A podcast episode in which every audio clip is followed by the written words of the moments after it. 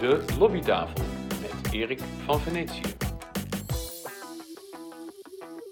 Deze keer in eh, de lobbytafel met eh Siebrich van Cape. Dag Siebrich. Hi, Want we gaan het hebben over de lobby in de gemeente. Ja. En daarvoor ben jij eigenlijk op allerlei manieren eh, betrokken.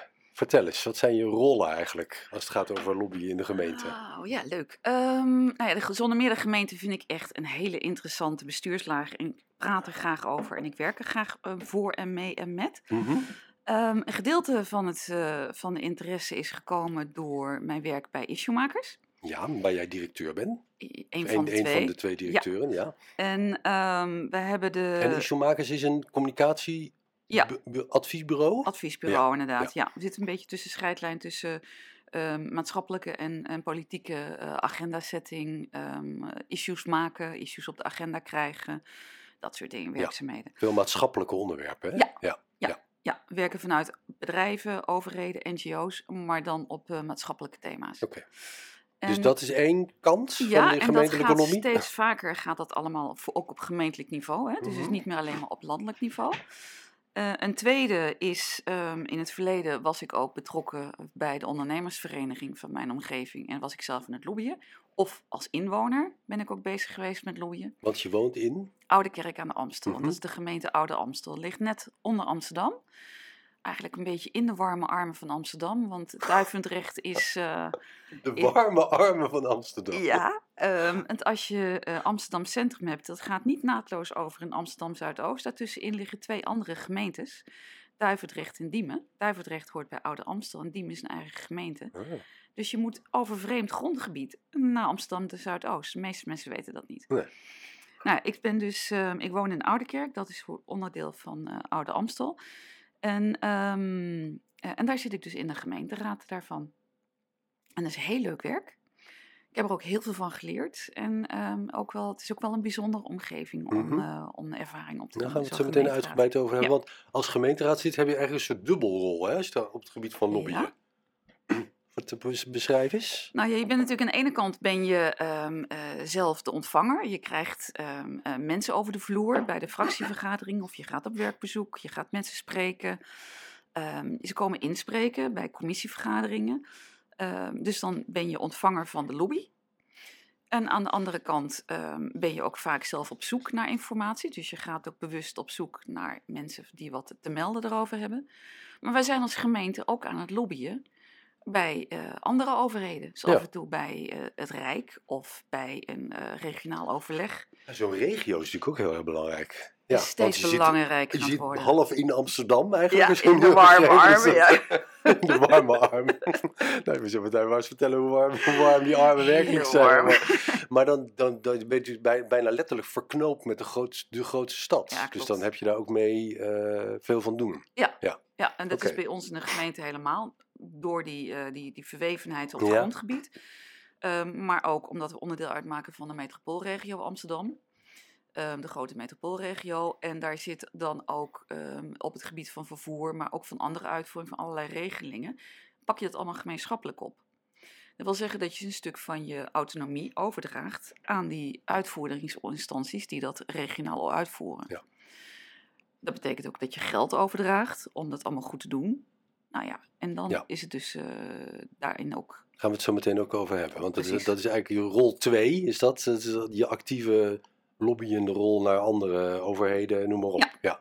En rol 1 is dus je, je ontvanger. Ja. Gaan we zo meteen beginnen. En rol 3 is eigenlijk meer je, eh, je, je, je, je inwoner-burger gevoel. Want je Mhm. hebt ook een soort van onrust over, daar gaan we het ook over hebben, over de toekomst van de gemeente. Ja, Dat is wat, want wat heeft de gemeente eigenlijk nog echt te zeggen? ja dat is eigenlijk, dat eh, ja, Ja. daar gaan we het ook over hebben. Ja, dat is onder. Zullen we beginnen met, eh, met onderwerp 1? Ja, Dat is namelijk goed. jou als ehm, gemeenteraadslid, eh Ouder Amstel, ontvanger van de lobby. Ja. Ja. Nou, wat, wat heb je allemaal meegemaakt aan lobbyisten die jou, bij jou aan de deur kloppen? Nou ja, ehm, een van de eerste keren dat ik met eh, lobbyisten te maken kreeg, was eigenlijk redelijk in het begin van mijn periode. Ehm, eh, is een discussie, en dat is eigenlijk een, een heel pijnlijk verhaal geworden. Dat gaat over woonboten. Die liggen in Duivendrecht, liggen ehm, pal onder de A10 of naast de A10. En die mensen hadden al 40 jaar lang daar eh, gelegen, zonder dat gehandhaafd werd dat ze zonder vergunning daar lagen. Hm, Oh. Was natuurlijk helemaal niet de bedoeling. Op een gegeven moment is toen... 40 jaar? Ja. En die mensen hadden natuurlijk terecht de verwachting dat ze daar in die situatie konden blijven. Alleen alles rondom de, rondom de gemeente Amsterdam wordt steeds interessanter en de grondprijzen worden hoger. En er waren ook ontwikkelaars die die mensen graag weg willen hebben. En als je dan dat stuk wil ontwikkelen, ehm, ja, dan moet je daar als gemeente wat mee gaan doen. Ehm, dus die mensen kregen te horen dat ze weg moesten. Nou, dat is echt een enorm pijnlijk dossier. Dat hebben we nu twee weken geleden is het eindelijk afgerond. Dus vier jaar lang in mijn periode. Maar in de periodes daarvoor is het ook vier of misschien wel langer geweest. Voordat het eh, een beetje afgerond werd. Nou, waren het vooral de bewoners die aan het lobbyen waren of waren er ook ja, anderen? Nee, de bewoners waren er, maar er kwam ook op een gegeven moment een cameraploeg. Die hebben een documentaire ervan gemaakt. ehm, en dat is een heel pijnlijk beeld. Als je een negatief beeld wil zien van een gemeente, zou je die documentaire moeten kijken.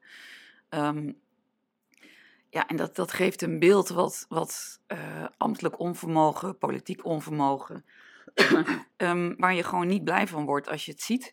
Nou ja, mijn eerste confrontatie met lobbyende eh, inwoners was dat ik eh, mailtjes kreeg van dat we allemaal als politici incompetent, ehm, zakkenvullers en dat we dood moesten.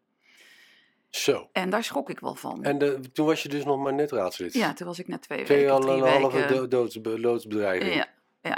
En ik heb het daarna niet meer gekregen hoor, maar dat was voor mij wel even een, een, een echt een, een, best wel een schok om dat soort berichtjes te krijgen. En waren dat, het- ik neem aan dat het anonieme berichten waren? Of, Nee, nee, nee, nee, nee. Mensen met naam en toenaam, dus ik heb ze teruggemaild. En dan krijg je gewoon hele rustige en normale mailtjes terug. Ehm, maar dat mensen zich, en dat snap ik ook wel, die zijn oprecht boos en verontwaardigd over de manier Maar waarop zijn, het zijn dat de mensen die daar in die woonboot woonden? Nee, Die, nee, nee, die nee, nee, dat? nee, mensen uit Groningen, Zwolle. Hè? Oh, door, door, door die, eh, Die door- door- documentaire. documentaire. Ja, Ja, ja. ik leg het niet duidelijk uit, Ja. ik merk het al. Die documentaire was uitgezonden en eh, daar kwamen gewoon heel veel reacties op. Eh, en die mensen hebben gewoon gegoogeld op de namen van de raadsleden die op dat moment in de, in de raad zaten in, in onze gemeente. En die hebben ze gewoon gemaild. En kreeg je ook, kreeg je ook eh, eh, reactie of beïnvloeding van de mensen zelf? de betrokkenen zelf? Ja, ja. ja. en dan, dan is het dus afhankelijk van de, de mate waarin die mensen ehm, nog openstaan voor een open gesprek met je. Ehm, ik ben toen met eh, mijn collega-raadslid zijn we naar de, de woonboten zelf toegegaan en met mensen daar gepraat. En dan is het wel heel fijn dat mensen je nog te woord willen staan. En dat ze nog bereid zijn om met je te praten, ondanks alle frustraties en irritaties die ze inmiddels hebben opgelopen. En de wanhoop die je dan vanaf spat. Ja. En, eh, ja, en dan is het wel fijn dat, dat je dan toch met die mensen individueel kunt praten. Wat was, er- zat er een soort van gelaagdheid in hun boodschap? Aan de ene kant onrust dat ze weg moesten, maar aan de andere kant ook onvrede over ja, hoe het gegaan is. heel erg over Ja. het proces. Veel mensen die ook aangaven van als het, ehm, eh, als het proces goed was gelopen, dan had ik het best wel kunnen accepteren. Maar doordat de gemeente zo lang aan het twijfelen was en elke keer processen steeds meer weer oprekte, eh, bleef het gewoon heel moeilijk. Eh, bleef het gewoon heel lastig voor deze mensen. En is het gewoon een heel pijnlijk dossier geworden. Ik heel blij ben dat het nu afgerond Wat is. wat, is, wat is er zo pijnlijk? Dat mensen gewoon zoveel jaar in onzekerheid zaten. Ja. Het gaat over hun woningen. Ze konden gewoon geen duidelijkheid hebben of dat ze met hun woning wel ergens naartoe konden. Ja, dat, je grijpt zo in in het mensenleven. En dan moet je dus maar hopen dat die mensen op een goede manier ergens ehm eruit komen. En, en mevrouw die wilde gewoon graag de woonboot verkopen, maar die kon niet. Maar die wilde met haar dochter ergens anders gaan wonen. Ja, dat, ja, dat, is, dat is gewoon echt heel naar wat je mensen aandoet. Ja. Nou, is dit een voorbeeld van een, een heel individueel geval, eh, schrijnend. Ehm, geef eens een voorbeeld van een, van een heel ander kaliber. Oh, de bomen. Jij als ontvanger van de lobby, hè? de Oh, bomen. De bomen. Ja, de de bomen. Nou, er zijn volgens mij er zijn een paar onderwerpen. Ja, ik ga er al Laten we meteen over de- grinniken. laten we het over de bomen hebben. Nou, er zijn twee onderwerpen in gemeenteland die echt volgens mij bij alle gemeenten spelen. Eentje is bomen en de ander is afval. Oh, goed, ja? ja afval nou, is ook echt Oh, voor alle gemeentes volgens mij een probleem. Maar goed, ehm, de bomen. bomen, ja. Ehm, mensen willen eigenlijk dat Nederland zoveel mogelijk bomen heeft. Er moeten bomen bij en degene Ja. die we hebben, die moeten vooral blijven. Ja. Nou, dat vind niet, ik niet gehakt worden. Nee, dat mag niet gehakt worden. Nou, wij hebben in de, in de gemeente hebben wij een. ehm zit je nou te grinniken? Dat moet niet gehakt worden. Ja, dus, ik bedoel, dat is natuurlijk ook zo. Ik zit er nu een beetje op te lachen, maar dat- ik kan me daar ook wel iets bij voorstellen. Weet Ja, je, het is ook zo frustrerend. Dan rij je de ene dag rij je gewoon braaf over de brug. En dan heb je gewoon, kom je op een weg met allebei de kanten mooie bomen. En de volgende dag kom je er Ja. en dan zijn ze allemaal weg. Ja, het is echt- Ja, dit, is, je we kunnen er niet om grinniken, maar het is gewoon ook echt gewoon, het is een kaalslag die echt gruwelijk is. Goed, wij hebben een, ehm, daar worden wij dus over belobbyd. Voor mensen die Ja. dus echt woedend zijn, zich verontrust zijn, die het liefst zichzelf zouden vastketenen aan de bomen om te zorgen dat ze niet Ja. omgehakt worden. Ja, wat, wat, om hoeveel bomen ging het bij Nou, jullie in, in dat in, in geval, het- in de ehm, gemeente?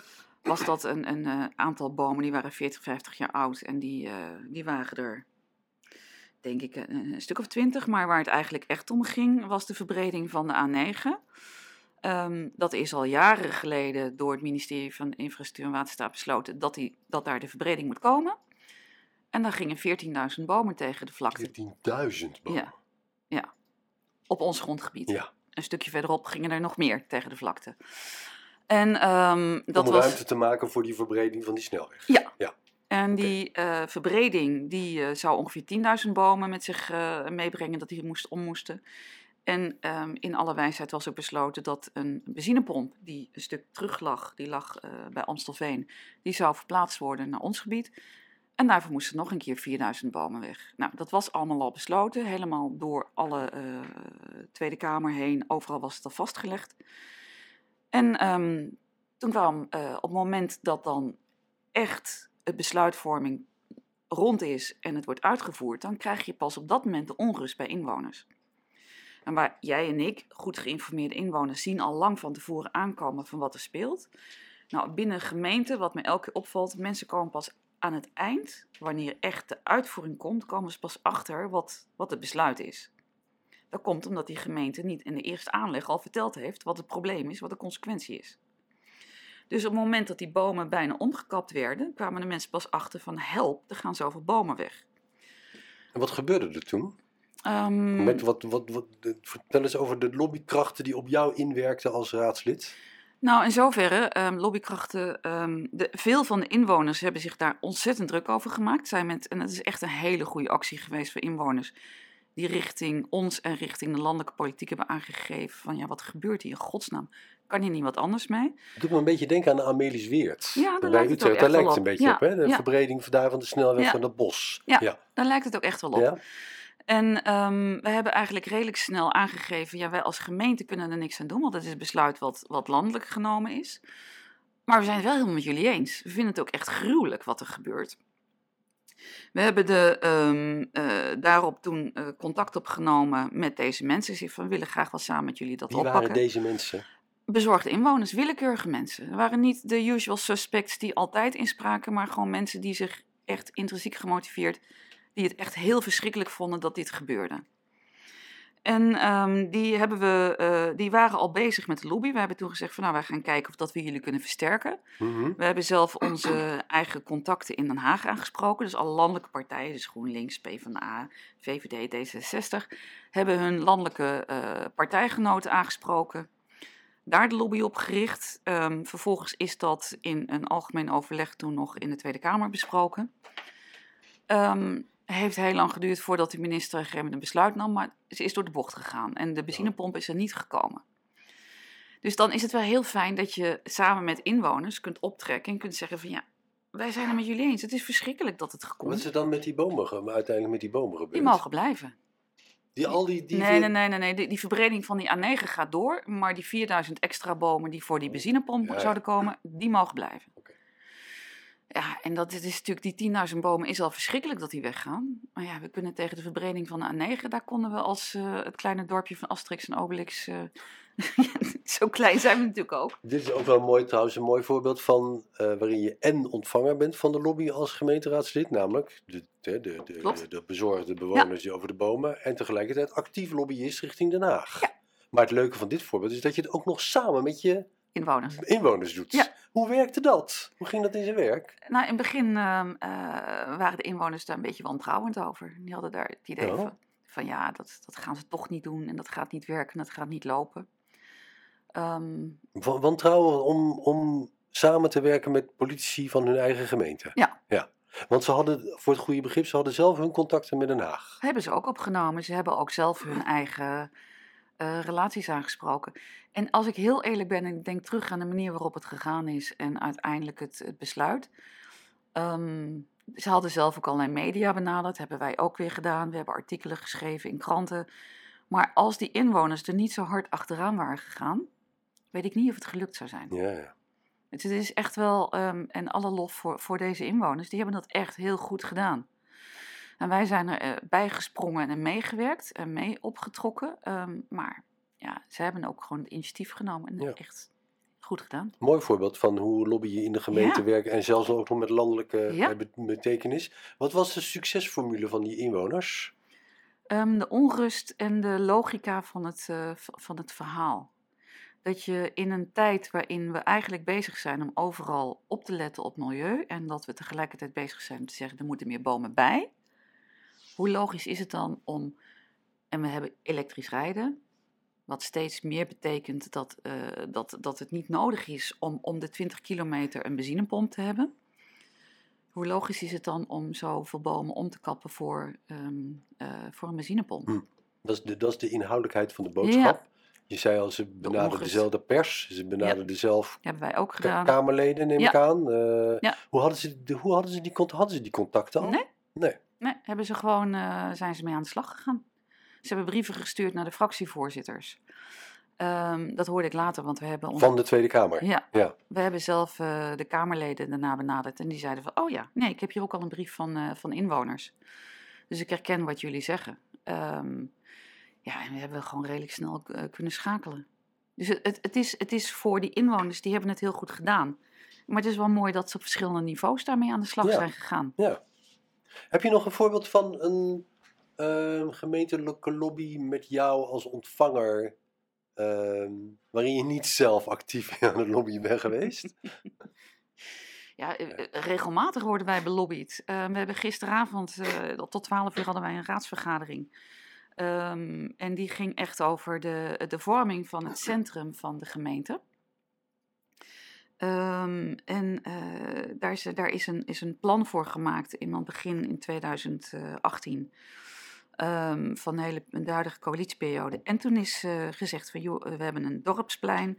En van dat dorpsplein, daar moet een grote supermarkt op komen. Die neemt de helft van het dorpsplein in beslag. Nou, daar is toen een dorpsopstand op gekomen. Ehm daar was eh, volkomen terecht dat mensen daar heel ongelukkig over waren. Toen is het totaal de andere kant uitgeslagen. Is er een heel burgerparticipatieproces opgestart. Nou, dat heeft de afgelopen vier jaar heeft dat doorgelopen. En, ehm, en gisteravond is dan uiteindelijk het besluit genomen om door te gaan en eh, het plan van de inwoners over te nemen Aha, en uit te gaan voeren. dat is dus een heel ander plan dan het oorspronkelijke plan. Heel ander plan. Dus de, we- de- nu niet meer de, de halve, het halve plein wordt Nee. door een supermarkt. Nee, Nee. Nee. Hoe hebben die inwoners dat gedaan? Ik vind het een mooi voorbeeld van. Want het kan, dit, dit speelt in jouw gemeente, maar het kan in heel veel andere Ja. gemeenten ook spelen. En mensen die hier naar luisteren, kunnen daar misschien weer ideeën uithalen. Eh, wat, wat zijn, nou, wat, wat, een- wat ging er goed in die burgerparticipatie en die Ja. invloed van die burger, burgers? Ja, je zit aan denken, is een goede vraag. Ehm, wat er gebeurd is, is eigenlijk ehm, eh, dat de, het college toen heeft gezegd van ja, wij merken dat er heel veel weerstand is tegen de supermarkt. Dan moeten we wat anders gaan doen. En toen hebben we ook als raadsleden aangegeven, eh, pak dan een goed burgerparticipatieproces op. Ehm, toen is gekozen voor co-productie, dus dat je echt gewoon met, ehm, met mensen samen aan het ontwikkelen van een plan gaat. Wat we het voordeel hebben gehad, is dat er mensen in de gemeente zijn die, die ook echt op een goede manier erover mee kunnen denken. Ehm, dat er best wel veel mensen zijn geweest die in eerste instantie meteen zeiden van wij willen hier echt actief mee aan de slag. Ehm, en wat een, echt een goed moment is geweest, er is een, een ideeënmarkt georganiseerd ehm, door een extern bureau, niet mijn eigen bureau uiteraard. En, ehm, en die hebben een, een, een markt georganiseerd op het pleintje. En daar hebben meer dan duizend mensen hebben daar rondgelopen. Eh, voor zo'n klein dorp als dat voor mij is dat heel veel. En die hebben de meest leuke en meest goede ideeën naar boven gebracht. En heel veel daarvan wordt ook nu gerealiseerd. En zo'n ideeënmarkt, ik, had, ik was echt zo ontzettend blij toen ik het zag. Want er komen, komt zoveel positieve energie uit. Terwijl daarvoor het sentiment alleen maar negatief was tegen die supermarkt, was het door die ideeënmarkt in één keer totaal anders. En waar was de supermarkt op dat moment? Want die zal zich ook wel geroerd hebben. Ja, Ja. die heeft ehm, eh, zich heel erg afzijdig gehouden. En die heeft gezegd van nou, als de inwoners dit niet willen, dan wachten wij er gewoon mee. En die supermarkt gaat dus ook niet op die locatie komen. Dat is eigenlijk wel redelijk snel duidelijk. Wat was de kern, even voor, de, voor, de, voor het beeld, wat was de kern van het alternatief van de, van de inwoners? Hoe, ze- hoe, Eh, zie, die hoe willen gaat het eruit graag zien? een, een levendig dorp met eh, water, met een leuke plek om te spelen, met terrasjes, met levendigheid. Dat het voor inwoners ook echt een hart van de gemeente is. Dus niet alleen een functioneel centrum, maar ook een levendig Hmm. centrum waar mensen graag willen blijven. En dat, gaat het dus, dat hebben jullie gisteren Ja. besloten ook worden. Dat gaat het Ja. ook worden. Hey, Ja. dat, dat, dat burgerparticipatie, want dat is natuurlijk vaak een soort van eh, georganiseerde lobby. Wat, eh, dat, dat, dat- zo noemen we het nooit, maar dat is het eigenlijk wel. Het be- beïnvloeden van ehm, eh, gemeenteraadsleden door de eigen, eigen burgers, maar dan in een soort van proces wat de gemeente uitmaakt. Ehm, dan denk ik altijd dat gaat over be- be- be- oudere witte mannen, hoog opgeleid, een beetje zagrijnig. en, die, ehm, en die domineren dat hele proces. Hoe ging dat bij jullie? En dan ga je nu zeggen, ja, dat klopt. Dat was bij ons ook zo. nou, het, weet je, het leuke is, er zaten mensen bij die nog nooit in het gemeentehuis waren geweest. Die nog nooit in een gemeente waren geweest, zonder meer. Die geen idee hadden hoe het werkte. Dus er kwam een hele nieuwe groep op af. Wel allemaal hoog opgeleid, wel allemaal wit en een overgroot gedeelte mannen. Mhm. Ehm, er waren ook wel vrouwen bij, gelukkig, maar het grootste gedeelte waren, waren mannen. En dat, dat, dat is gekomen doordat ehm er heel breed is uitgevent van wie, wie, wil, wie wil dan komen, wie wil meedoen op die eh, bijeenkomsten. ehm, waarin iedereen uitgenodigd werd om mee te denken. Ehm, die hebben een, en dat is echt wel heel knap geweest. Die hebben met die burgerparticipatie in de eerste fase, dat is een, een, een project geweest van een aantal maanden, inclusief de zomer, hebben de hele zomer doorgewerkt. Die hebben geloof ik een gegeven moment per persoon elk ieder 20 uur per week eraan gewerkt. Echt heel hard eraan gewerkt. Ja, dat, dat, dat is een, een, een, een baaierd aan informatie die je dan krijgt. Een betrokkenheid waar je als gemeente alleen maar ontzettend dankbaar voor mag Ja. zijn. En of dat het nou dan de usual suspects zijn van de blanke witte man die chagrijnig is.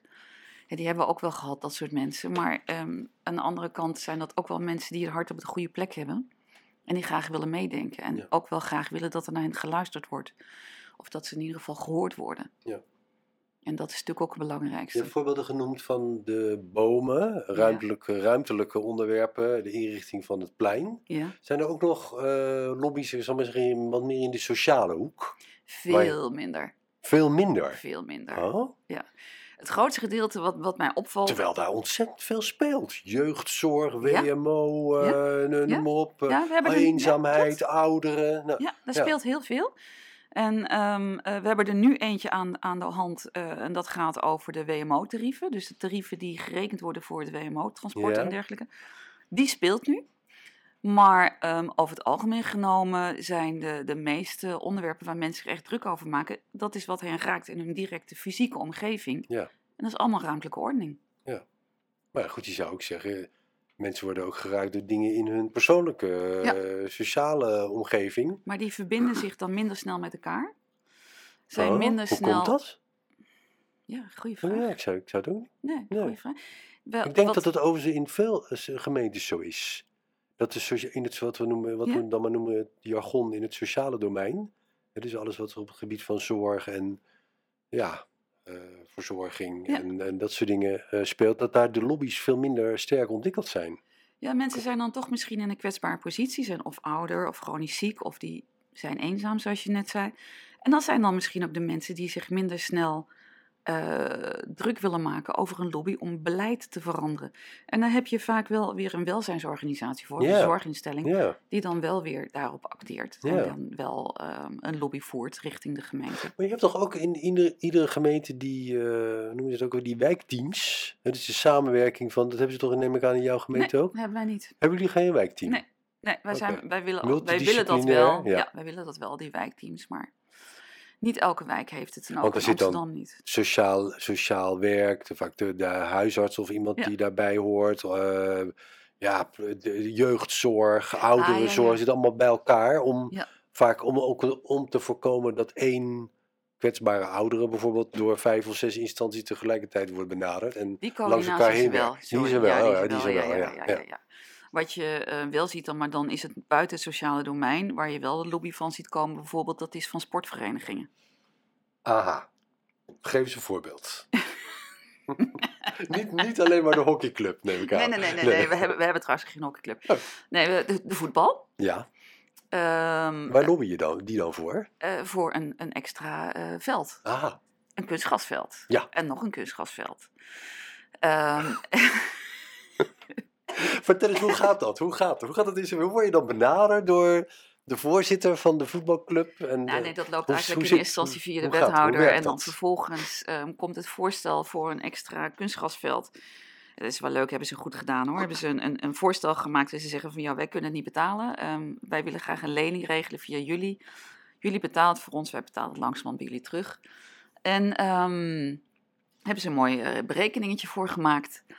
Eh, dat hebben ze voorgelegd aan de, aan de gemeente, aan de wethouder. En de wethouder brengt dat dan voor aan, aan de raad.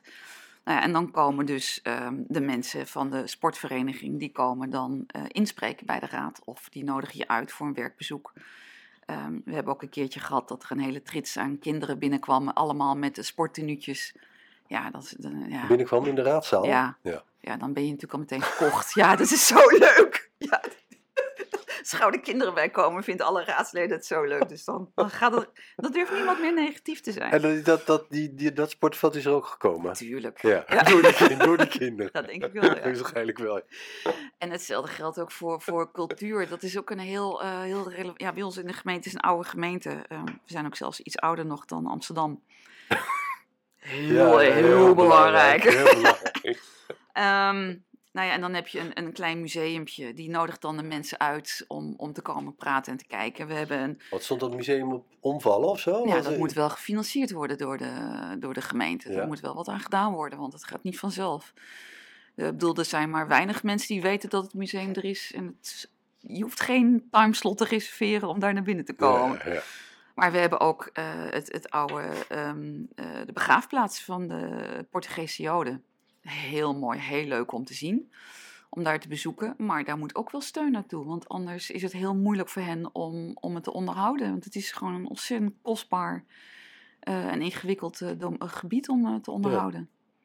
Ik wil nog even met je terug naar dat, die, ehm, ik zou maar zeggen, niet zo sterk ontwikkelde lobby vanuit de sociale hoek. Ja. Want ik kan me ook voorstellen dat je als gemeenteraadslid veel beslissingen neemt daarover, over sociaal domeinachtige onderwerpen. Nou, Niet zoveel. niet zoveel, nee. Nee? Veel van die dingen worden ook via gemeenschappelijke regelingen gedaan. Dat je dat in samenwerking met andere gemeentes doet. Ja, Bijvoorbeeld de aanbesteding van de jeugdzorg. Daarin dat trekken is we op. regionaal. Ja, ja dat Maar goed, dan, dan, dan nog eh, zou je zeggen, waarom wordt er dan niet op regionaal niveau gelobbyd door dat kan. Maar daar hebben wij dan. samenwerkende jeugdzorginstellingen? Ja, maar daar hebben wij geen idee van. Dat speelt gek? bij die. Ja, en dat, dat is een dingetje waar. waar, ehm, waar dat was de, de ROB, de, de Raad Openbaar Bestuur, heeft daar vorige Ja. keer ook een paar maanden geleden ook een rapport over gemaakt. Dat is een nieuwe bestuurslaag geworden. Al die gemeenschappelijke regelingen, waar je eigenlijk als gemeentebestuur weinig idee hebt over hoe dat loopt.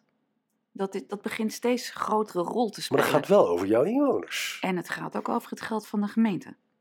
Want de gemeenten betalen mee aan die gemeenschappelijke regeling. Ja, Geef eens een voorbeeld van zo'n gemeenschappelijke regeling. nou ja, bijvoorbeeld Jeugd- jeugdzorg. jeugdzorg, ja. Ja, Want eh, zij, daar, daar zijn jullie als gemeente... Vertel Nee, wij- wij- welke- wij hoe zijn- groot is de regio, de jeugdzorgregio? Ja, je hoeft niet allemaal te Eh, noemen, maar... Nee, dat weet ik allemaal niet precies. Nee, dat, wij, wij werken daarin samen met Amsterdam en Diemen. Dat komt omdat we zonder meer al een, een samenwerking hebben met een aantal andere gemeenten. Ehm, dus wij sluiten aan dan sommige keren voor een aanbesteding bij Amsterdam en andere keren weer niet. Maar ehm, eh, dat wil zeggen dus dat je een gedeelte voor bijvoorbeeld voor WMO of voor jeugd eh, van, van je auto- autonomie, dat je die overdraagt aan een gemeenschappelijke organisatie. Ja. En dat is uitvoering ehm, die dan bij die organisatie komt te liggen. Ja, en dan is het maar de vraag in hoeverre je als eh, gemeente daarin mee kunt sturen. Dat, dat is zonder meer maar de vraag, want het is uitvoering van landelijk beleid. Je kunt wel door middel van je aanbesteding, kun je daar een gedeelte inhoudelijk in insturen. Maar wat je wil, vooral als gemeentebestuur, is om te zorgen dat alle mensen die kwetsbaar zijn, die opgevangen moeten worden, dat daar gewoon de maximale zorg voor wordt verleend. Ja. Binnen een beperkt budget, wat altijd te weinig is. We hebben alle, gemeenten hebben tekorten in budget. Dus dat is, eh, dat is roeien met de riemen die je hebt. En ga je dan als gemeente bewust aansturen op een, een wachtlijst, om op die manier in de hoop dat het dan een klein beetje minder gaat worden, de vraag van, van ouders. Of ehm, eh, ga je werken met een, ehm, met een beperking aan de voorkant. Dat je zegt, niet iedereen mag zomaar een beroep doen op de, op de jeugdzorg. Maar dat, is een, dat is een politieke keuze bijna, die je dan... Ja, nou, maar dat ze bijna Nou. alle politieke partijen zitten daar eigenlijk op dezelfde manier in. Je wil allemaal de maximale zorg gaan leveren. Maar even, en dan weer even naar de lo- lobby, eh, hoe die lobby dan werkt. Hè? Eh, als, je, als ik je goed begrijp, de jeugdzorg is regionaal, wordt regionaal aanbesteed. En daarvan zeg je, van, daar heb je dus eigenlijk als gemeente zelf dan niet meer zo heel veel over te zeggen. Nee. Nee. Nee. Dan denk ik, dan zeg ik dat is gek. Want het gaat wel over jouw inwoners. Ja. Wie heeft er dan wel wat over te zeggen? De regio. Ja. Maar die regio, wordt die regio dan belobbyd door die, door die inwoners of door de betrokkenen of stakeholders? Ja, ik neem daar- aan dat ze veel contact hebben met de jeugdzorginstellingen en dergelijke. Dat daar veel contacten zijn. Ehm, en met mijn, onze eigen wethouder zal dat denk ik ook wel gebeuren. Maar de democratische controle daarop, die, die is niet heel groot. Nee. Nee. En dat geldt ook denk ik dan voor andere... eh, Allerlei gemeens- gemeenschappelijke regelingen, ja. Bijvoorbeeld eh, eh, mensen met afstand tot de arbeidsmarkt, Ja. zeg maar, om maar eens wat te noemen. Ja. Dat is ook zo'n onderwerp, wat Ja. volgens mij ook regionaal, arbeidsmarktregio's zijn er toch ook? Dus geldt, geldt daar dan hetzelfde voor dat jullie daar als gemeente zelf eigenlijk heel weinig... Je hebt ten eerste al weinig zicht op. Mhm. En tweede, dus laat staan dat je er ook invloed op hebt. Ja. Dat klopt. En er zijn steeds meer van die regelingen waarvan je kunt afvragen van we zijn ervoor verantwoordelijk, maar we hebben weinig grip op wat er precies gebeurt en weinig democratische controle. Maar je wordt wel elke vier jaar verkozen met de, in de veronderstelling Ja, dat je daarin kunt gaan over, dat je daarover gaat. Ja. wat maar voor een heel beperkt gedeelte waar is. Hebben we dan nog andere voorbeelden in, dat, in, dat socia in die sociale hoek? Bijvoorbeeld eh, nou, de, de, de, mensen met arbeids tot afstand tot de arbeidsmarkt. hè? Mhm. Mensen die, die eh, moeite hebben om aan een baan te komen. Eh, daar spelen, UWV speelt daar een rol in. Vaak ook wel regionaal georganiseerd. Eh, maar ook je, je ondernemers. De, de, de, men- de, de ondernemers in jouw gemeente. Ja, Eh, nou, je mag hopen dat die, of althans vanuit de gemeente wordt daar vaak druk uitgeoefend op die, op die ondernemers om mensen met afstand tot de arbeidsmarkt in Ja. dienst te nemen. Want dan, want dan heb je toch een invloed daarop. ja, maar dat is heel vaak de uitvoering van het landelijk beleid. En daar liggen heel weinig politieke mogelijkheden vanuit de gemeente onder. Ja. Dus het gekke is, jeugdzorg is gedecentraliseerd. Ja. eh, arbeidsmarkt, Participatie, participatie is gedecentraliseerd. WMO is gedecentraliseerd. En vervolgens hebben we het allemaal als kleinere gemeentes in de samenwerking neergelegd met andere partijen, omdat we het allemaal niet aankunnen op, op eigen kracht. Amsterdam kan het natuurlijk zelf. Maar kleinere gemeentes moeten het echt samen doen met andere gemeentes. Ja. We kunnen dat niet allemaal tegelijkertijd. Heb je daar dan wel het nadeel dat je een kleine gemeente bent naast een wel heel grote andere gemeente? Of zie je het Ja. overal? Je ziet het overal ja. hoor, je ziet het overal. Een tijdje geleden was ook een eh, behoorlijk wat reportages over de wijze waarop gemeenten de, bijvoorbeeld de jeugdzorg uitvoeren. Dus ehm Follow the Money heeft daar weer heel veel rapportages over gemaakt en hoe dat ging. En dan zie je ook dat gemeentes wel willend zijn om daar wat moois van te maken, maar onvoldoende expertise, onvoldoende mankracht, Ja. het niet aankunnen. Ja, en dan, dan kun je het beter in samenwerking met andere gemeentes oppakken. ehm, om het op die manier nog een klein beetje de professionaliteit erin te zetten. Laten we het eens hebben over andere voorbeelden, sectoren waar gemeentes ook nu de taken krijgen die vroeger door het Rijk werden gedaan. Bijvoorbeeld inburgering. Ja, En speelt dat bij jou in jouw gemeente? Inburgering van statushouders. ja, ja. een klein Of beetje, maar hebben we nog niet eh, uitgebreid besproken bij ons in de gemeente. De ander voorbeeld, de omgevingswet, Ja, die uitgesteld is. die Ja. weer uitgesteld is.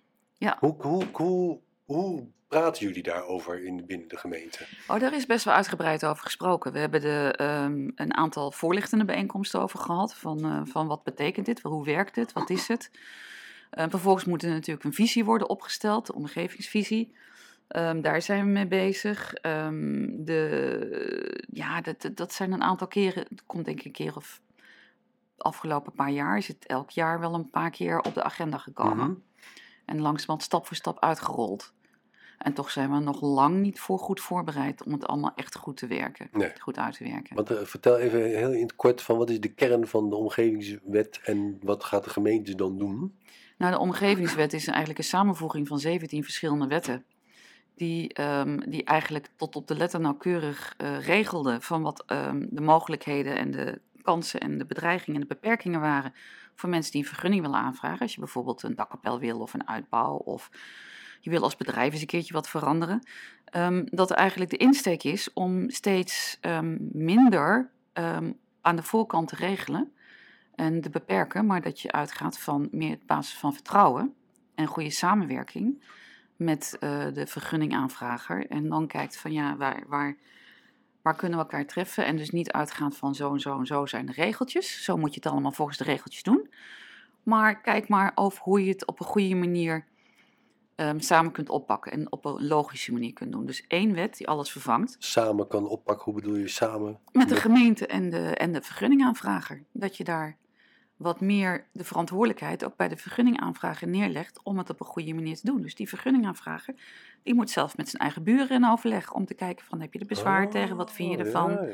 Die moet dat ook van tevoren overleggen. moet zijn eigen burgerconsultatietje eigenlijk doen. Precies. Maar dan vanuit je eigen, vanuit het burgerinitiatief. Ja, ja. Ah, Oké. En ehm, die legt dus een stuk van de verantwoordelijkheid bij de initiatiefnemer neer. En dat betekent dat, die, ehm, eh, dat het eigenlijk meer uitgaat van vertrouwen. En dat wil dus zeggen dat je ook een stuk van de controlemogelijkheden, dat je die een stuk kwijtraakt. Dat je dus niet van tevoren Als gemeente. als gemeente. Dat je niet van tevoren kunt zeggen: dit zijn de 17 verschillende wetten, 17 verschillende regelingen.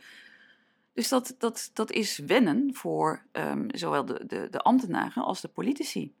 En dat wil zeggen dat je daar ook het proces helemaal op ingericht moet hebben.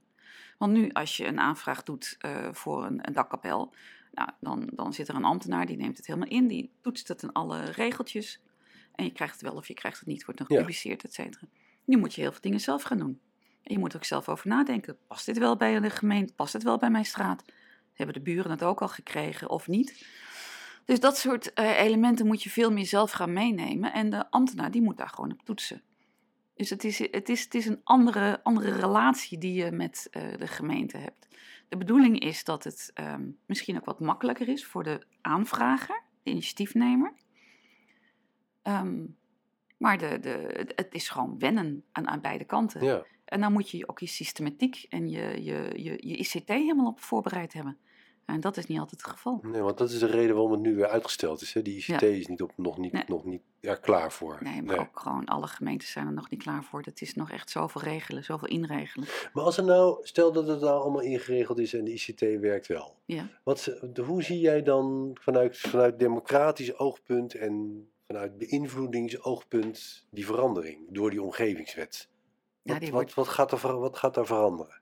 Ja, ik ben er erg blij mee als die omgevingswet in werking gaat. Want dat betekent dat je veel meer uit kunt gaan van een gemeenschappelijk optrekken van, van eh, de gemeente met de initiatiefnemer. Dat je niet tegenover elkaar staat. Maar samen kunt kijken Ja. van wat is, de, wat is de publieke ruimte, wat is de privaatruimte. Die publieke ruimte hebben wij misschien ook wel gemeenschappelijk een verantwoordelijkheid voor om die zo goed mogelijk te houden. Ja. Dus daar ben je Eigenlijk wat jullie al nu al met dat, met dat plein hebben gedaan. Ja, hè? Dat is eigenlijk al zo'n ja, voor. Is dat zo? Ja, dat lijkt er hem wel een beetje op inderdaad. Ja. Ja. Dus, dat, ehm, dus, dus het is meer uitgaan ook van vertrouwen en vanuit samenwerking. En, de, en, de, en, de, en de voetbalvereniging, dat andere voorbeeld, is dat, zou dat ook? Dat is ook een omgevingswetonderwerp, zou je zeggen. Ja, maar in dit geval ging het dan over de vergunning en dat ze, vooral dat ze geld willen hebben om het te kunnen realiseren. Dus dat is natuurlijk wel een iets andere richting. Maar, maar Ehm. ik neem aan dat de voetbalvereniging ook omwonenden, omwonenden heeft. Ja, En daar zouden ze dan in de nieuwe situatie ook mee moeten gaan praten. Of Ja. vind je het goed als we twee kunstgrasvelden eh, Ja, eh, en dat neerleggen? betekent dat er s'avonds langer doorgespeeld kan worden met grotere Met lampen. Ja, ja. Dus ja, daar moeten ze dan wel zelf ehm, inderdaad ook een stuk van, eh, van hun verantwoordelijkheid innemen. Dus voor de, voor de gemeente eigenlijk ontzettend makkelijk. Zo. Zo. en, niet, en niet in regionaal verband. Nee. Of gaan, je, gaan jullie als gemeente dan, al- dat dan weer regionaliseren? Nou, voor zover ik weet niet. Maar? Nee, Nee, dat zou, zou zomaar, zou zo nog zou zomaar weer kunnen. kunnen, kunnen, kunnen gebeuren. Ja. Hey, als je dit even, dit blokje afrondend. Ja. Eh, jij als gemeenteraadslid, Ouder Amstel, eh, in je ontvangende rol van, ehm, je ontvangt lobby's. Als Ja. We hebben een heleboel voorbeelden heb je eh, voorbij laten komen. Zijn er nou ook groepen in jouw gemeente wie die je nooit hoort? Heel veel. Heel veel. Je hoort de ondernemers, je hoort eh, wat je zelf net zegt, usual suspects, de, de, de, mensen die altijd wel komen inspreken. Ehm, je hoort ouderen, hoor je bijna nooit. De, de, de mensen die, die gepensioneerd zijn, die een groot deel van de gemeente doen. Wie ik veel te weinig hoor, zijn de jongeren. Die, die gewoon, eh, die jongeren tussen de, de ja, zo gauw ze een beetje kunnen meepraten van, van een jaar of tien tot, tot 2, 23 die leeftijd, die horen we veel te weinig. Daar moeten we echt naar op zoek gaan. En dan merk je dat ze het gewoon weinig interessant vinden en weinig betrokken zijn. Maar dat zijn wel hele belangrijke groepen in de samenleving. Hoe haal je die informatie dan alsnog op? Nou ja, eh, mag ik weer een voorbeeldje geven? Heel graag. We hadden, ehm, eh, je hebt natuurlijk, jongeren zijn niet alleen positief. Je hebt ook jongeren die overlast geven. Ehm, we hebben een parkje, daar eh, gaven jongeren overlast. De hangjongeren. De hangjongeren, ja. En ehm, eh, daar waren omwonenden, die hadden daar last van. Eh, want die jongeren die gaan, gingen op een piepende schommel en een eh lawaaimakende wip en zo. Gingen ze s'nachts om twee, drie uur gingen ze daar gezellig met elkaar zitten praten en muziekje erbij. Ja. Ehm, dus is dan de, de vraag van de politie en de handhaver: wij willen graag een piepsignaal kunnen afgeven. Waardoor die jongeren weggejaagd worden. Iedereen onder de 21 of 23 die hoort dat. Daarna zijn je oren te oud en hoor je het niet meer. Einde discussie, want je jaagt ze dus gewoon weg. Ja, dan kun je zeggen, we gaan gewoon die piepsignalen, ehm, die gaan we gewoon maar neerhangen en dan zijn we van het probleem af. Maar je kunt ook gewoon even met de jongeren gaan praten. Nou, de burgemeester en de wethouder, die zijn met de jongeren gaan praten. Die hadden eigenlijk niet goed in de gaten dat ze zo'n probleem veroorzaakten. Dus dan is het ook gewoon er naartoe en met Ja. ze praten en kijken van jongens, regel het even op een andere manier. Kunnen jullie wat doen? Kun je het op een andere manier pakken? Het hele apparaat is niet meer nodig geweest. Nee. Dus ja, dan, dan, dan is het ook gewoon eigenlijk niet zo ingewikkeld om Nee. een keertje met ze te gaan praten. Ja. Een ander ding is, ehm, je hebt... eh, de- Wat is, dan, wat, wat, wat is dan de belemmering? Want er is dus in eerste instantie een belem, voelt men een belemmering om met de jongeren, te- jongeren te gaan praten. ja, Daar praat je niet mee. Nou ja, blijkbaar niet. Nee. Om, omdat ze denken van ja, die jongeren zitten alleen maar in het, in het hokje van overlast. Dat is de hoek ja, waar ze zitten. Ja, ja, ja, ja. Jongeren worden geframed in de Overlast. frame overlast. En daar praat je dus niet mee. Want Blijkbaar. die zorgen alleen voor overlast. Blijkbaar. Ja, Oké. Maar blij dat onze wethouder wel eens gaan praten. Nou, hetzelfde geldt eigenlijk ook voor, voor ander voorbeeld hoor, maar dat is misschien iets minder ehm, eh, positief. Maar je hebt de jongere, eh, de jobs. Dat zijn eh, jongere plekjes waar je dan jongeren even zich tijdelijk kunnen ontspannen, kunnen bij elkaar kunnen komen. Maar ja, als het regen is, dan eh, vinden ze dat vervelend. Dus je maakt er een overdekt bushuisje van en dat zet je ergens neer. Ja. Je kunt zo'n ding wel neerzetten, maar als je niet even met ze afstemt waar die moet komen Oh, en hoe zo'n ding eruit moet zien en welke kant die gedraaid moet zijn en dergelijke, dan wordt die niet gebruikt. dan gaan ze er niet zitten. Nee.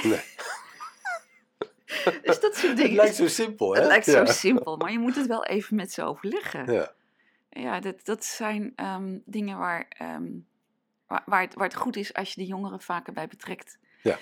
En Is er ook, ook een, ik zou maar zeggen, een meer geïnstitutionaliseerde vorm van jongerenbetrokkenheid? Het klinkt heel er zijn heel veel gemeenten. Ja.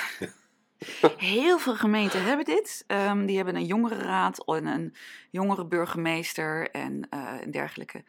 Maar het is en blijft elke keer met jongeren dat je wel moet, moet, echt moet trekken eh, om ze erbij betrokken te houden en Ja. om ze de, hun stem te horen. Gaat niet vanzelf. Waar ligt dat dan aan? Ja, die zijn gewoon vooral met hun eigen vrienden en bekenden bezig. Ik bedoel, ik, ik weet niet hoeveel jongeren jij kent die vol enthousiasme naar een gemeenteraadsvergadering gaan. Ik ken ze niet. Ik ken er een dood enkele die daar zich dan kandidaat stellen voor de gemeenteraad. Dan is iedereen enorm blij dat, het, dat er weer een paar jongeren zijn. En verder, nee, bijna niet. Nee. Nee, ik, bedoel, ik zit nu een aantal jaar in de raad. Mijn kinderen heeft gewoon eentje heeft geloof ik één keer een vergadering meegemaakt. Ja, weet je, het is er gewoon een dodelijk saai. Dat gaan ze niet doen. Ehm, dus als je dan wat van ze wil, dan moet je het heel concreet maken. En dan moet je ze echt heel expliciet vragen van nou, daar is een onderwerp, daar willen we jullie over horen. En Ja. dan kun je dat met ze bespreken. Dan die andere groep, de ouderen. Ja. daar hoor je ook, daar is, je, dat, je zei dat ik is dat groep te daar te weinig- weinig van horen. Ja. Ja. maar die hebben toch ook allerlei eh lobbyende organisaties en nog allerlei oudere organisaties, waarschijnlijk in jouw gemeente toch ook Ja, die actief? zijn er wel. Je hebt dus de welzijnsinstellingen, de organisaties die allerlei dingen organiseren en die komen wel. Maar wat, wat ehm, eh, de, de ouderen zijn, we zijn natuurlijk in een vergrijzende samenleving, niet alleen in onze gemeente. En het zou goed zijn om toch wat vaker ook van ouderen te horen van wat, wat zij nou verwachten en hopen van, de, ehm, van hun omgeving. Wij, wij hadden tot voor kort bij ons in de, in, in de partij een, een, een dame ehm, die altijd heel nadrukkelijk aangaf van waar zij als oudere last van had. Heerlijk zo'n vrouw. Die echt gewoon heel precies aan kon geven, nou dat is wat ik hoor in mijn omgeving, dat hoor ik, daar loop ik tegenaan. Ja, en dan is het heel fijn om, om, om duidelijk te horen van wat nou de problemen zijn.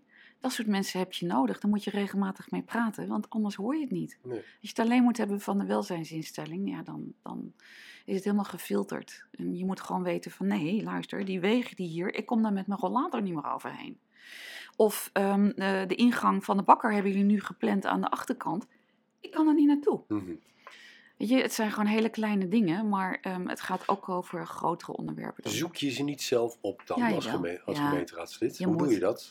ja, met mensen praten, dat is. eh, nou, wat ik dus straks zei, je gaat eens een keertje naar mensen van, van een woonbouw toe, je gaat naar een bijeenkomst toe, je gaat eens een keertje met mensen praten. Maar het nadeel, en ik ga gewoon echt heel eerlijk zijn, het, het werken van een raadslid is wat je als raadslid doet naast je werk. Ja. Je hebt een fulltime Je baan, hebt ook een fulltime baan. Ja. Dus, en je besteedt 20, soms 25, 30 uur aan de raad per week. Per week. Ehm, dan heb je niet altijd heel veel tijd om daarnaast nog met iedereen regelmatig gesprekjes te hebben. Dus je moet het ervan hebben dat je eh, oproept in krantjes en in weekbladen en andere dingen. Kom alsjeblieft met ons praten. Je zoekt de social media op en je kijkt van wat daar gezegd wordt en waar mensen zich boos maken of druk maken of wat dan ook. En je praat in de supermarkt met mensen en dan hoor je daar nog wat, een van je sociale netwerk. Maar dat is natuurlijk altijd maar beperkt. Ja. Je hoort het vaak gewoon te weinig. De- de- de- eigenlijk een beetje van toeval afhankelijk. Ja, wat ik leuker zou vinden is, we zitten altijd maar met die gemeenteraad in datzelfde gebouwtje. Ik zou het leuk vinden als we met de gemeenteraad eens in de zoveel tijd in het verpleeghuis een bijeenkomst Ja. hebben. En eens in de zoveel tijd in een jongerencentrum een doe je, bijeenkomst waarom doen hebben. jullie dat dan niet? Ja, om... ja, eh, goede vraag. Ja. Goeie vraag. Maar daar is dan geen meerderheid voor hè, om dat te doen. Want dat, moet, dat zijn Ja, dingen die is- moet je ook in een- meerderheid beslissen, neem ik aan. Ja. Ja. Ja. het is een hoop gedoe om dat soort dingen te regelen en te Ja, organiseren. En dan moet de geluidsvoorziening daar weer akkoord zijn. Want het moet wel uitgezonden Oh, kunnen worden. natuurlijk, ja. Het moet... En eh, alle technische belemmeringen die, eh, ja. Ja. ja. Kijk eens in zijn algemeenheid vanuit jouw ervaring als gemeenteraadslid naar alles wat er om jou heen in de gemeente gebeurt en wat jou beïnvloedt. Hè? Dus die, Mhm. die, die, jouw ontvangende rol. We hebben het gehad over allerlei voorbeelden. We hebben het ook gehad over eh, groepen die je eigenlijk bijna niet hoort. Ehm, loont het eigenlijk wel om te lobbyen bij een gemeenteraadslid? Heel erg. Ja? Heel erg. En ja, niet alleen loont- die leuke kindertjes van die Nee, nee. voetbal, voetbalclub. Die waren wel heel leuk. Die waren wel heel leuk. Nee, het loont heel erg om te doen. Eh, nou ja, die, die burgerparticipatie, wat ik dus straks vertelde Ja. over dat centrumpje. Hadden die mensen niet allemaal zich zo heel duidelijk uitgesproken dat ze tegen waren. Of zichzelf zo ingezet om met burgerparticipatie een nieuw plan te maken. Weet ik niet hoe het was afgelopen. Dat loont echt heel erg. Die woonbootbewoners, als zij zich niet zo sterk hadden opgesteld en gezegd van dit, dit deugt niet, dit klopt niet, hier moeten we wat aan doen. Weet ik niet hoe het was gegaan. Ja. Dus het, leunt, het loont echt heel erg om te doen. Ook op kleinere onderwerpen, ook op...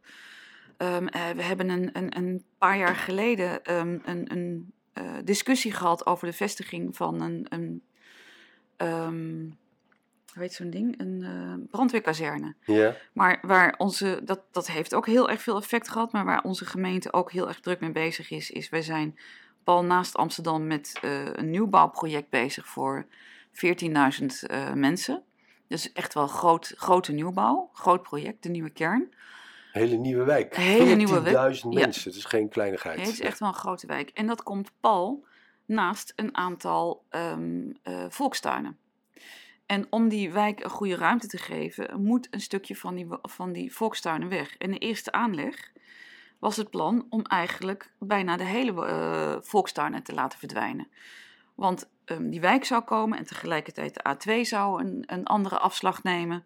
Dus was het eigenlijk handiger om die Volkstuinen misschien maar helemaal op te doeken. Nou, Hmm. daar is een hele sterke lobby op gekomen.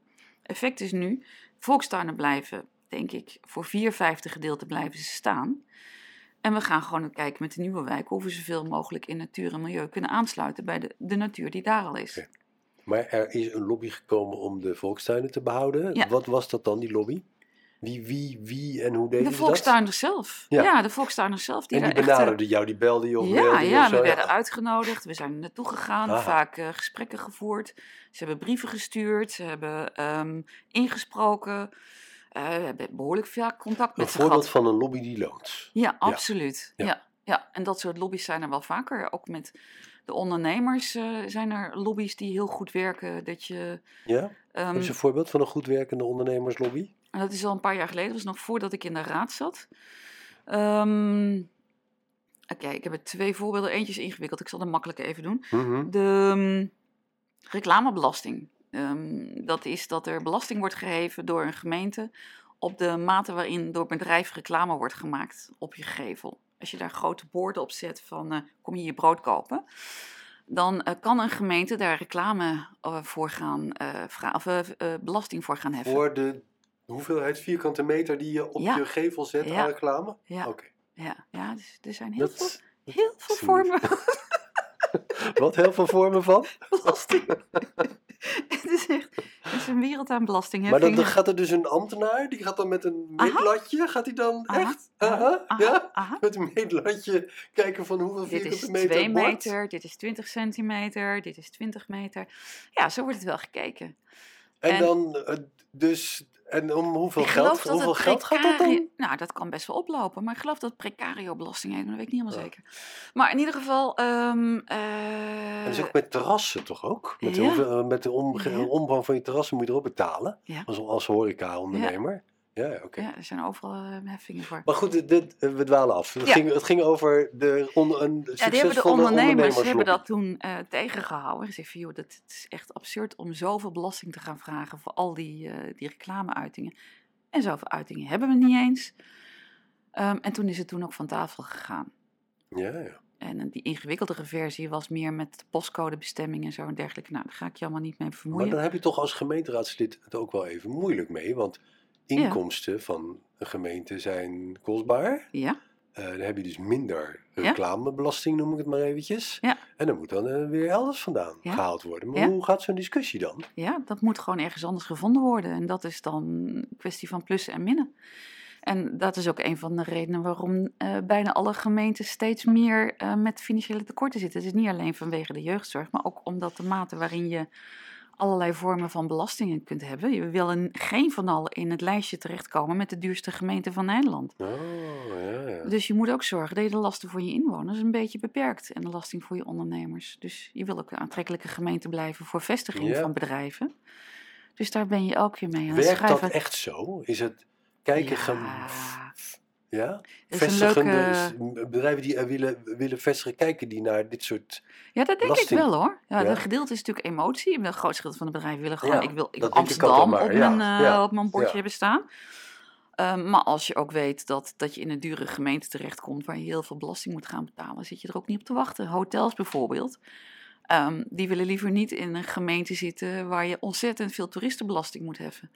Want je moet als, als, als eh, gebruiker, van, als je toerist bent, dan betaal je gewoon de hotelprijs en daarbovenop nog je toeristenbelasting. ja. Als je Een toeristenbelasting paar euro is dat meestal, toch? Per, Ja. per nacht. Ja. als het goed is, is het een paar euro. Ja. Maar de laatste jaren gaat dat heel hard omhoog. Omdat het Mhm. een hele goede financiële inkomstenbron is voor gemeenten. Dus die willen eigenlijk, die, zijn die, die ondernemers zijn niet blij als dat soort eh, belasting omhoog gaat. Want dat betekent dat hun hotel minder interessant wordt voor allerlei toeristen. Ja. Er is toch ook zo'n discussie al jarenlang over dat gemeenten meer vrijheid willen bij het innen, innen van belasting. En dus Ja. minder de Rijksoverheid moeten volgen daarin. Speelt dat bij jullie ook? Ja, maar ja, dat, wij zijn als kleine gemeente daar natuurlijk niet echt heel sterk in. Maar dat is wel inderdaad de vraag, ja. Ja. Ja. ja. Nou, we hebben natuurlijk niet zo heel veel, ehm, niet zo heel veel ehm, middelen en mogelijkheden om belasting te heffen. Nee. Ja. Als er nou een nieuw college komt, dan denk je altijd van nou, die gaat het dan ook op een hele andere manier organiseren. Wat ehm, is dat zo? Ja, de college bestaat natuurlijk voor het grootste gedeelte uit dezelfde mensen. Je hebt dezelfde. Toch niet altijd. Nee, maar wel heel vaak dezelfde mensen die al in de raad zaten of die Hm. al wethouder waren in het vorige college. Dus dat is het eh, voortzetting van het beleid. Dan heb je de ambtenaren die natuurlijk hetzelfde zijn. En als belangrijkste ehm, het, eh, de mogelijkheden voor een gemeente om eigen beleid te voeren, dat is natuurlijk maar heel beperkt. Ik weet nog dat ik eh, vroeger, toen ik net begon in het, in het lobbywerk, ehm, dat ik altijd hoorde dat 60% van ehm, een gemeente dat ze dat zelf konden bepalen en 40% is uitvoering van overheidsbeleid. Ik heb nu niet, niet helder hoeveel van, de, van het werk allemaal door de overheid, Rijksoverheid, bepaald wordt. Maar het is zeker meer dan die eh, 60% die, eh, die het is. Het is gewoon echt een heel groot gedeelte. De gemeente is gewoon heel veel aan het uitvoeren van wat de Rijksoverheid bepaalt.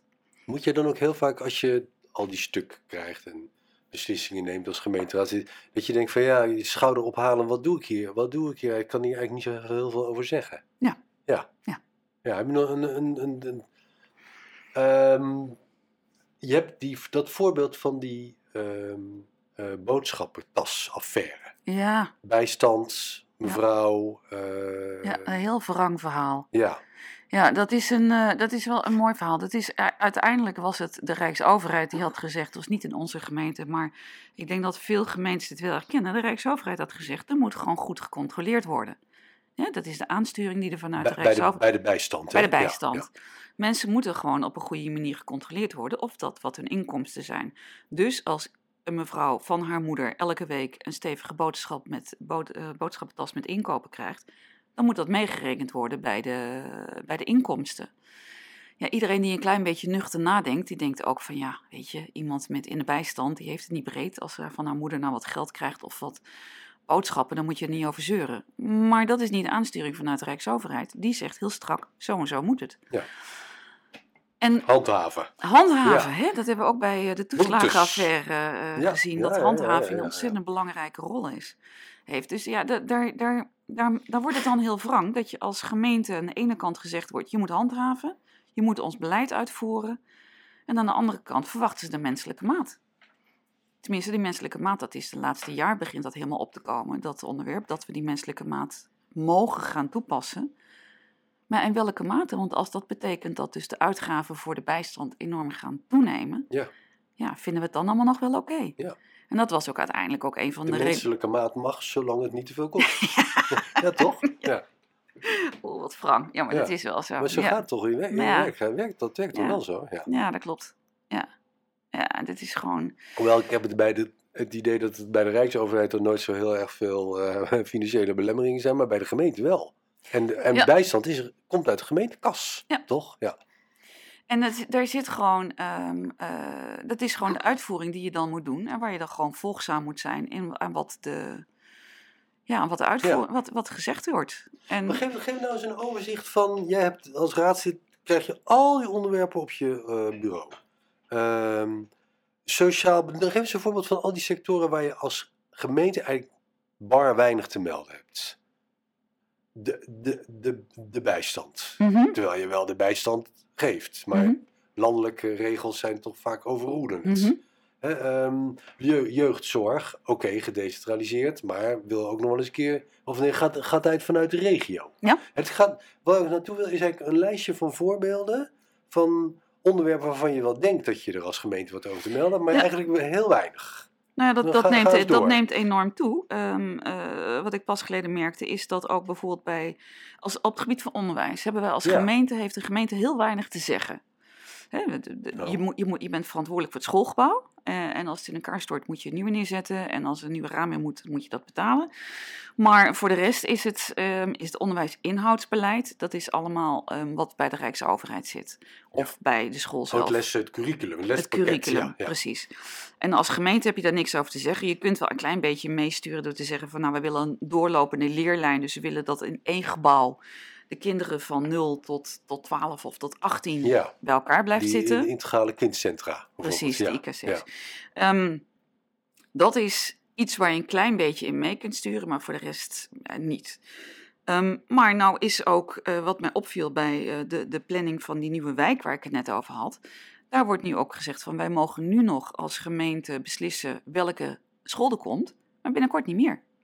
Dan wordt dat ook weer chefzagger, dan wordt dat ook weer aangestuurd door het Rijk. Chefzagger is Rijks... Rijks, Rijks, Rijks eh, Het Rijk bepaalt wat voor school er in die nieuwe wijk komt. Ja, dat gaat binnenkort ook door het Rijk bepaald worden.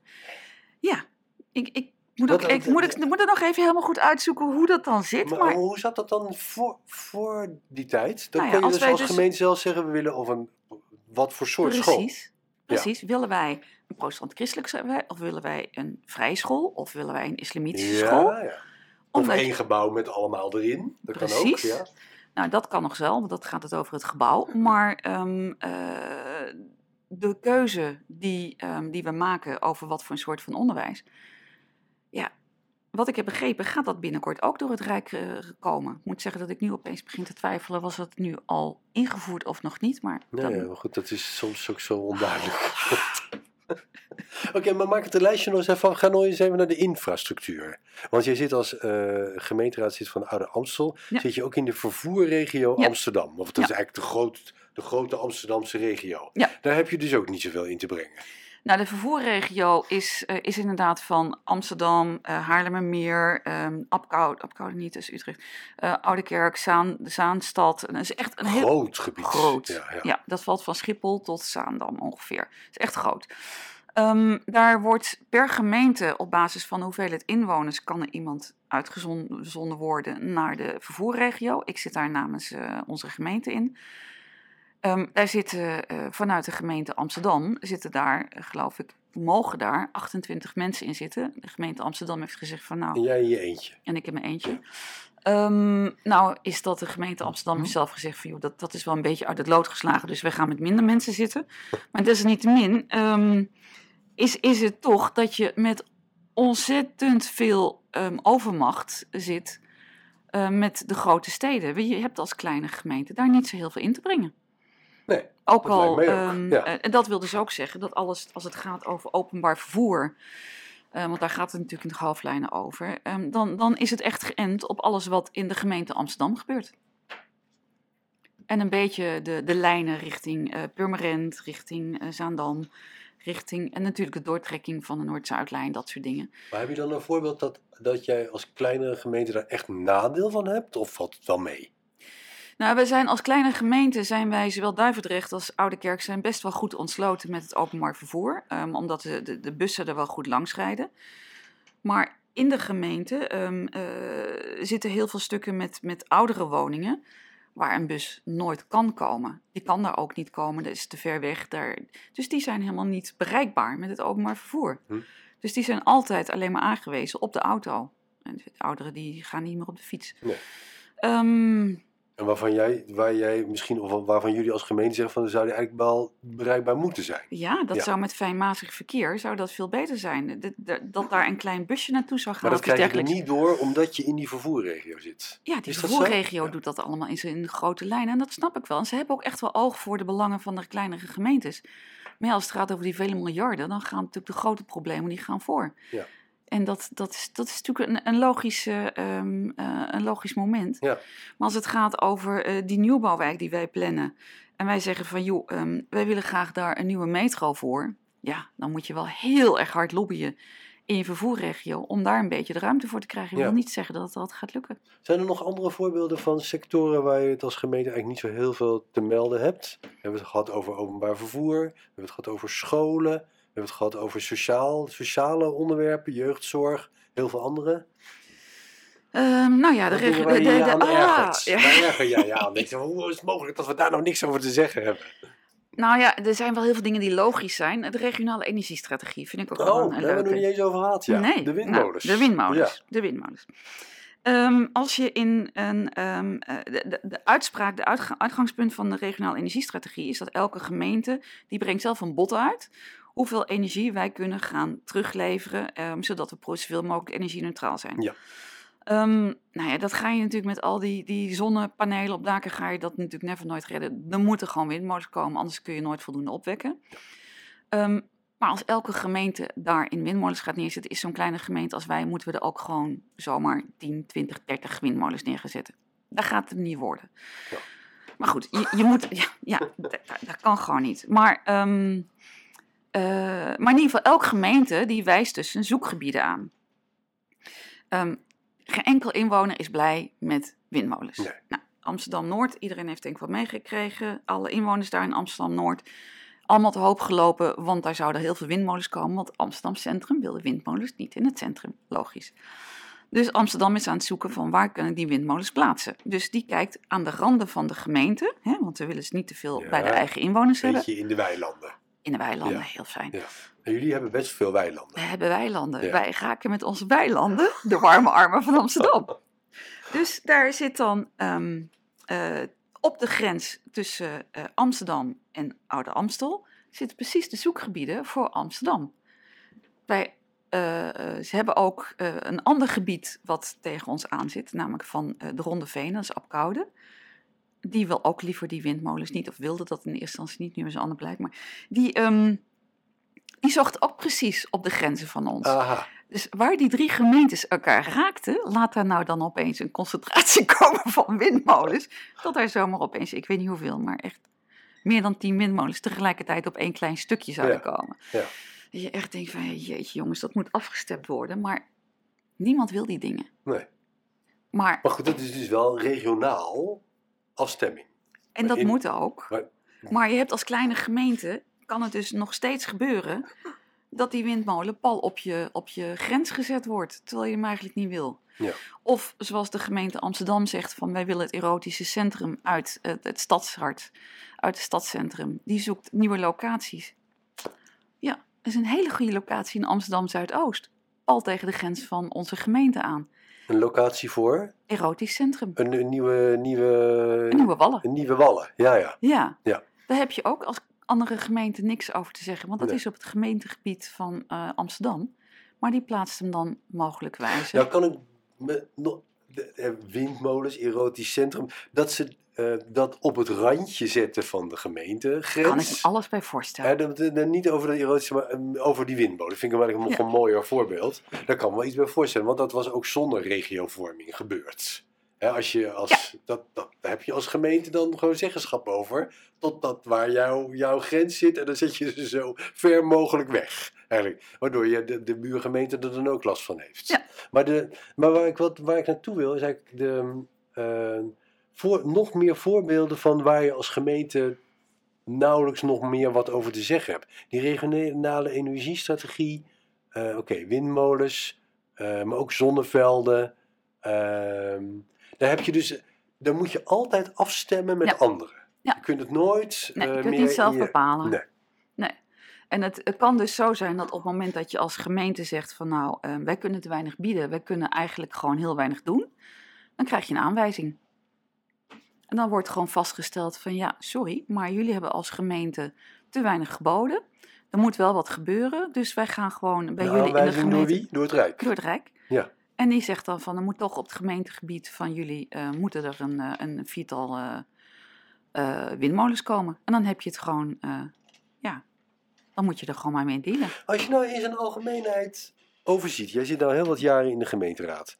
Ehm, eh, kun je dan, eh, ben je het dan eens met de stelling, je hebt als gemeente eigenlijk zelf nog maar bar weinig in te brengen? Ja, nou, je hebt op ruimtelijk gebied, heb je wel binnen grenzen wat in te brengen. Maar heel veel dingen niet. En Nee. elke keer, dat is wat je toen net ook over had, elk jaar, elk jaar als er een nieuwe gemeenteraad komt en een nieuwe coalitie, dan verwacht je dat er een heel nieuw beleid kan. Maar dat is maar over een klein gedeelte. Want heel veel van die andere dingen zijn uitvoering. Dus zou het niet veel logischer zijn om ook duidelijkheid te geven richting die eigen inwoners. Dat van die 100% activiteiten die gebeuren, er eigenlijk gewoon 80% uitvoering van rijksbeleid Ja. is. Dus ja, Waar moet je je dan als, als partij nog op profileren, terwijl er ook nog steeds meer partijen komen? Want je ziet overal in de gemeentes versnippering. ja lokale partijen. Meer kleinere partijen. Lokale, waar, profileer, waar profileer je je nog op? Nou ja, dat is eigenlijk wat ik, wat ik zie bij veel lokale partijen, dat die ook een soort ombudsfunctie aan het eh, vervullen zijn. voor eh, ongeruste inwoners, voor eh, mensen die zich boos maken of, of bang zijn of zich niet gehoord voelen. En die gaan naar een, een lokale partij toe om, om te vragen van ja, help mij met hiermee. Zoek voor mij een, een, een oplossing hierbij of vertaal in ieder geval wat mijn onrust is. Ja. En daar, Dan is het ook niet zo gek dat die lokale partijen Nee. zo opkomen. Nee, helemaal niet. Nee, en ik vind ook heel vaak dat ze het ontzettend goed doen. Die doen ze ook echt heel goed. Die zijn daar ook gewoon. eh, ik vind die altijd prettig, laat ik eerlijk zijn. Want dat betekent dat eigenlijk die rol, dat wij die laten liggen. Ja, En dat is. zeg een brevet van onvermogen van de ge- gevestigde partijen. Ja. Ja, blijkbaar. Want Ja. wij, wij zitten Wij altijd. zijn, je bent in, we hebben nog niet helemaal niet Ik ben gehoord, van landelijke partij. Bent van D60, Ja. mogen we gerust zeggen. Die, eh, eh, maar wij, de landelijke grote partij, laten dus iets liggen. Ja. Ja, want anders zou die opkomst van die lokale partijen niet zijn. Dat klopt. En die, ehm, die lokale partijen die, eh, die zijn blijkbaar beter in staat om die, die verontruste inwoner te vinden.